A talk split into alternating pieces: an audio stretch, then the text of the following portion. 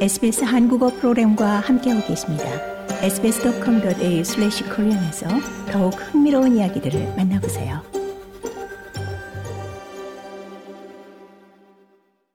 네, 이스라엘 하마스 사태로 러시아의 우크라이나 침공 사태는 세계 각국 언론사의 관심에서 잠시 뒤로 밀린 듯합니다. 그렇지만 우크라이나에 대한 러시아의 공세는 계속 이어지고 있는 상황입니다. 한국 시사평론가 서정식 씨 연결해서 현재 상황 짚어봅니다. 안녕하십니까? 안녕하십니까? 네, 28일과 29일 지중해 섬, 섬나라 몰타에서 이 우크라이나 전쟁 종식을 위한 이른바 우크라이나 평화 회의가 열린다는 소식을 접했는데요. 이번이 세 번째 회의인데 뭔가 획기적 방안이 도출될 수 있을까요? 글쎄요, 이게 여기서 어, 네. 뭔가 이제 획기적인 방안이 나오기는 어려워 보입니다. 네, 지금 말씀하신 대로 어, 세 번째 회의이긴 한데 네, 이게 이제 그 우리가 생각하는 것처럼 네. 우크라이나와 러시아를 양쪽에 두고 어, 그 사이에 다른 나라들이 중재하는 나라들이 있어서 이렇게 회의를 하는 것이 아니고 네, 네. 이게 이제 에, 우크라이나 어, 측에서 어, 젤렌스키 대통령이 이, 이 뭐를 뭐 뭐라고 해야 되나 창설을 했다고 해야 되나 어, 어, 여는 회의입니다. 네, 예, 그러니까 이게 에, 상대방이 없는 거죠. 아, 그, 네. 래도 어쨌건 간에, 에, 뭐, 어, 이제 그, 지난 2차 회담 같은 경우도, 어, 뭐, 미국도 참석을 했고요. 어, 네. 유럽연합, 브라질, 뭐, 인도, 뭐, 이집트, 멕시코, 칠레 등등 해서 40여 개국 대표단이 오, 참석을 네. 했는데요.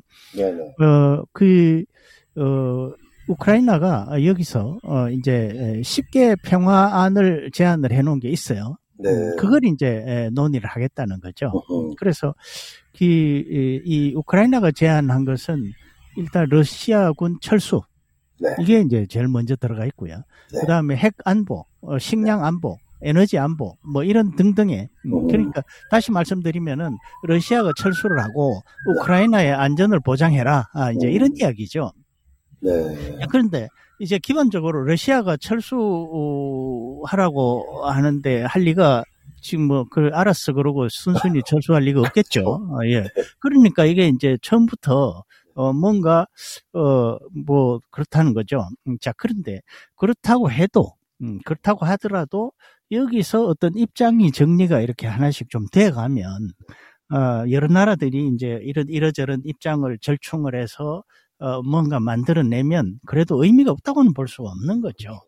예, 그런데 이번에 이제 그 젤렌스키 대통령이 이 터키의 에, 에르도안 대통령이 참가할 것이다. 여기에 대단히 기대를 거는 것 같아요. 아, 네. 예, 이 터키는 아시다시피 네. 이 러시아하고 친하고요. 에르도안. 대통령은 현재. 네. 예, 에르도안 대통령은 푸틴 대통령하고 친합니다.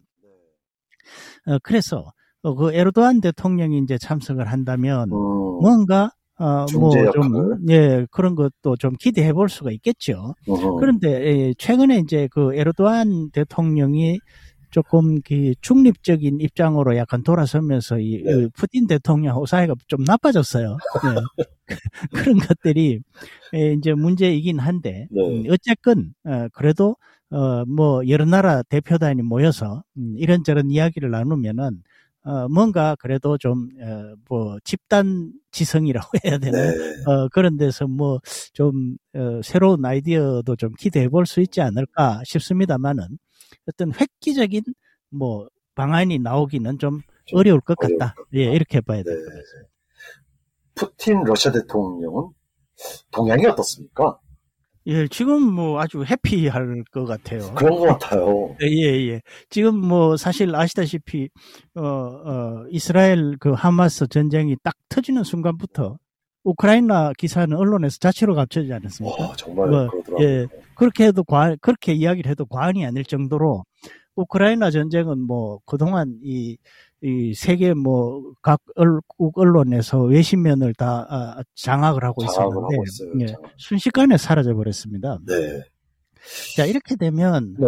지금 뭐 어, 우크라이나에 대한 관심보다는 사실 그 우크라이나 전쟁보다는 지금 이 중동에서 벌어지고 있는 이것이 세계 어느 나라건 타격 그 영향이 클 수밖에 없습니다. 직간접적으로 네. 관련된 나라가 많고요. 워낙 또 예, 그, 무슬림 country들은 뭐 다 연관이 돼 있으니까. 그렇습니다. 그러니까 자 지금 이제 이스라엘 하마스 전쟁이 여기에 에, 과거처럼 뭐 이집트 저 저 아랍 국가 여러 나라들이 대거 참여해서 막 참전해서 중동 전쟁으로 벌 이, 확산될 가능성이 저는 그럴 가능성은 없다고 봅니다.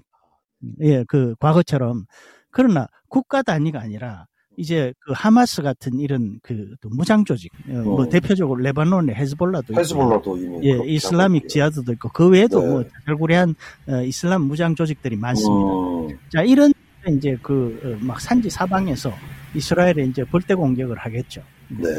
어, 그러나 그게 이제 이스라엘이 그런 공격을 막아내기 막아내지 못한다고 볼 수는 없을 것 같아요. 네. 어, 아마 막아낼 겁니다. 자, 그런데 문제는 이제 그 뭐 가장 위험한 나라가 이란 아니겠습니까? 그렇죠. 그런데 이란이 뭐 이스라엘과 바로 대놓고 기- 전쟁을 벌인다는 상황은 저는 상정하기 어려울 것 같습니다. 왜냐하면은 지금 미국이 항모전단이 가 있고요. 어, 그렇게 개전을 하는 순간 이란 본토가 전쟁터가 됩니다. 그렇죠. 그럴 가능성이 크기 때문에 에, 이란이 뭐딱그 대놓고 그냥 공개적으로 전 이 참전할 가능성은 없다고 보지만 그러나 이렇게 그 전체 중동 전쟁으로 확산되진 않지만 더 무서운 것이 이제 테러죠. 어, 이 이슬람 과경 무장 단체 이 테러 조직들이 얼씨구나 하고 이제 그 세계 곳곳에서 테러를 벌일 겁니다. 네.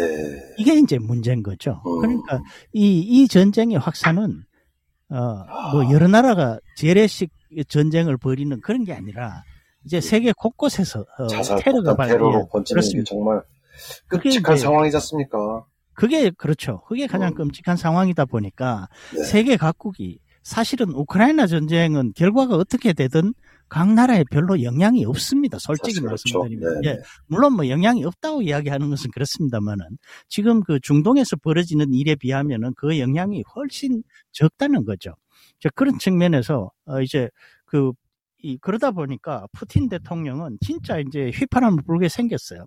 그렇지 않아도 우크라이나가 지금 지난 여름부터 대반격을 한다고 하고 그래서 어, 미국과 유럽 국가들이 엄청난 이 군사 지원을 했는데 사실 지금까지 전과가 뭐 이렇다 할 전과가 없다는 거죠. 뭐 언론에 뭐 러시아군이 뭐 이렇게 예, 깨지고 있다 뭐 이런 게 나오지만 사실 이 우크라이나군이 뭐 획기적인 전과를 올린 게 없습니다. 그건 다시 말씀드리면은 러시아가 아주 잘 방어를 하고 있다는 이야기죠. 이런 상황에서 지금 이 중동에 이런 일이 벌어졌기 때문에 에, 우크라이나가 이렇게 되면 아무래도 이제 우크라이나에 대한 지원 같은 것들이 이스라엘 쪽으로 많이 가게 돼 있거든요. 그러다 보면은 우크라이나가 좀 우선순위에서 밀릴 수밖에 없고 그래서 지금 대대적으로 지원을 받으면서 어, 한 반격도 큰 성과가 없는데 성과가. 예, 이런 상황이 되면은 더 이제 힘드는 상황이 될것 예. 같다. 예, 이렇게 봐야 되고요. 그런 측면에서 이제 푸틴으로서는 예, 이번 이 사태가 아주 그야말로 어, 음, 호재가 아닐 수가 호재. 없다. 네. 예. 그래서 아주 행복한 어, 지금 음, 표정 관리를 해야 되는 어, 그런 정도까지 온 예, 예, 그 상황이 아닌가 이렇게 네. 생각이 됩니다. 호주의 앤서니 알바니지 연방 총리가 지금 미국을 방문 중입니다. 그런데 미국의 조 바이든 대통령 정말 눈코 뜰 새가 없을 것 같다는 생각입니다. 그렇습니다. 뭐 호주 어. 총리가 지금 미국을 방문해서 조 바이든 대통령과 정상회담을 갖게 되겠지만 뭐 이스라엘과 우크라이나 두 나라 사태 모두 미국의 국익과 직결되는 사안이지 않습니까? 그렇습니다. 예. 그러니까 미국 국내적으로는 조 바이든 대통령의 현재 이 대처에 대해서 여론이 어떻다고 보십니까? 여론이 뭐 아주 좋지가 않습니다. 뭐 예, 그래서 어, 지지율도 지금 어, 아주 형편없이 떨어졌고요. 예. 30%대 중반 정도에 머무는 것 같고, 음, 어, 이 특히 이제 다음 대 차기 대선에서 트럼프 전 대통령과 리턴 매치가 벌어지는데, 어, 대략 한 5% 포인트 정도 차이가 났, 나요 지금. 네. 어, 이전보다 차이가 자꾸 벌어지는 양상입니다. 음, 네. 그리고 조 바이든 대통령은 사실은 어, 아주 그 어릴 때부터 젊은 나이에 고- 정치에 입문을 아, 해서 그야말로 평생을 정치만 하신 분 아닙니까? 그렇습니다. 그야말로 뭐 이 미국에서 그 커리어로 보면 따라올 네. 사람이 없는 사람이고 그렇죠. 특히나 어, 외교 분야에서 맹활약을 했던 분입니다. 네. 외교위원장도 하고요. 네네. 자, 그런데 이 그런데 정작 그런 상황에서 지금 현재 이 외교 분야마저도 지지가 지지가 형편없이 떨어졌다는 거죠. 그러니까 우크라이나 전쟁, 에, 이 이스라엘 하마스 전쟁 이 모두에 대해서 물론 네. 어, 미국 내에서는 그 우크라이나 지지 지원이나 이 이스라엘 지원 뭐 우크라이나 지원은 지금 어, 좀그 피로감 때문에 에, 지원 음. 지지율이 많이 떨어져 있, 있습니다만은 네. 이스라엘 지원에 대해서는 아주 압도적으로 지지를 하거든요.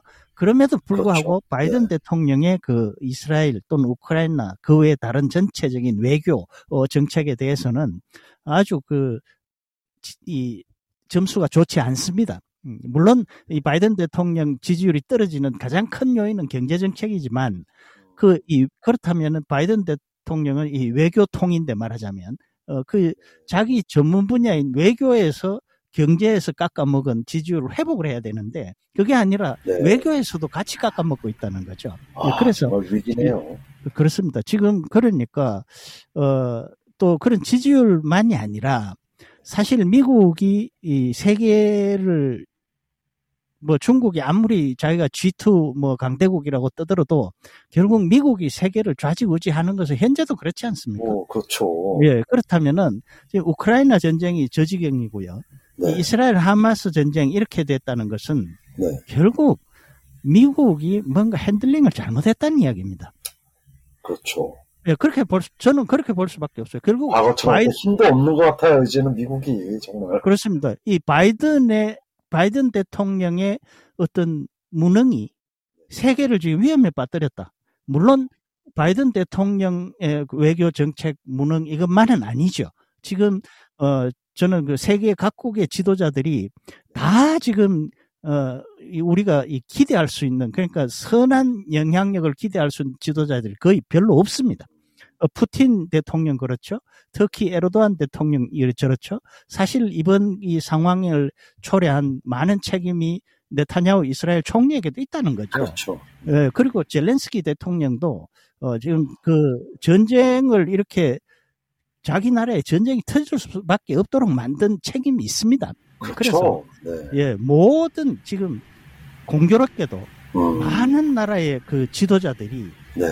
다 같이 뭔가를 잘못하고 있다는 인상을 어. 지울 수가 없습니다. 그래서 세계가 지금 이렇게 시끄러운 게 아닌가 저는 그런 생각을 해요. 더군다나 유엔도 정말 유명무실한 기부라는 생각이 더 강하게 드는 시점입니다. 정말 유엔도. 그렇습니다. 네, 여기까지 듣도록 하겠습니다. 고맙습니다. 고맙습니다. 더 많은 이야기가 궁금하신가요? Apple Podcast, Google Podcast, Spotify 또는 여러분의 podcast를 통해 만나보세요.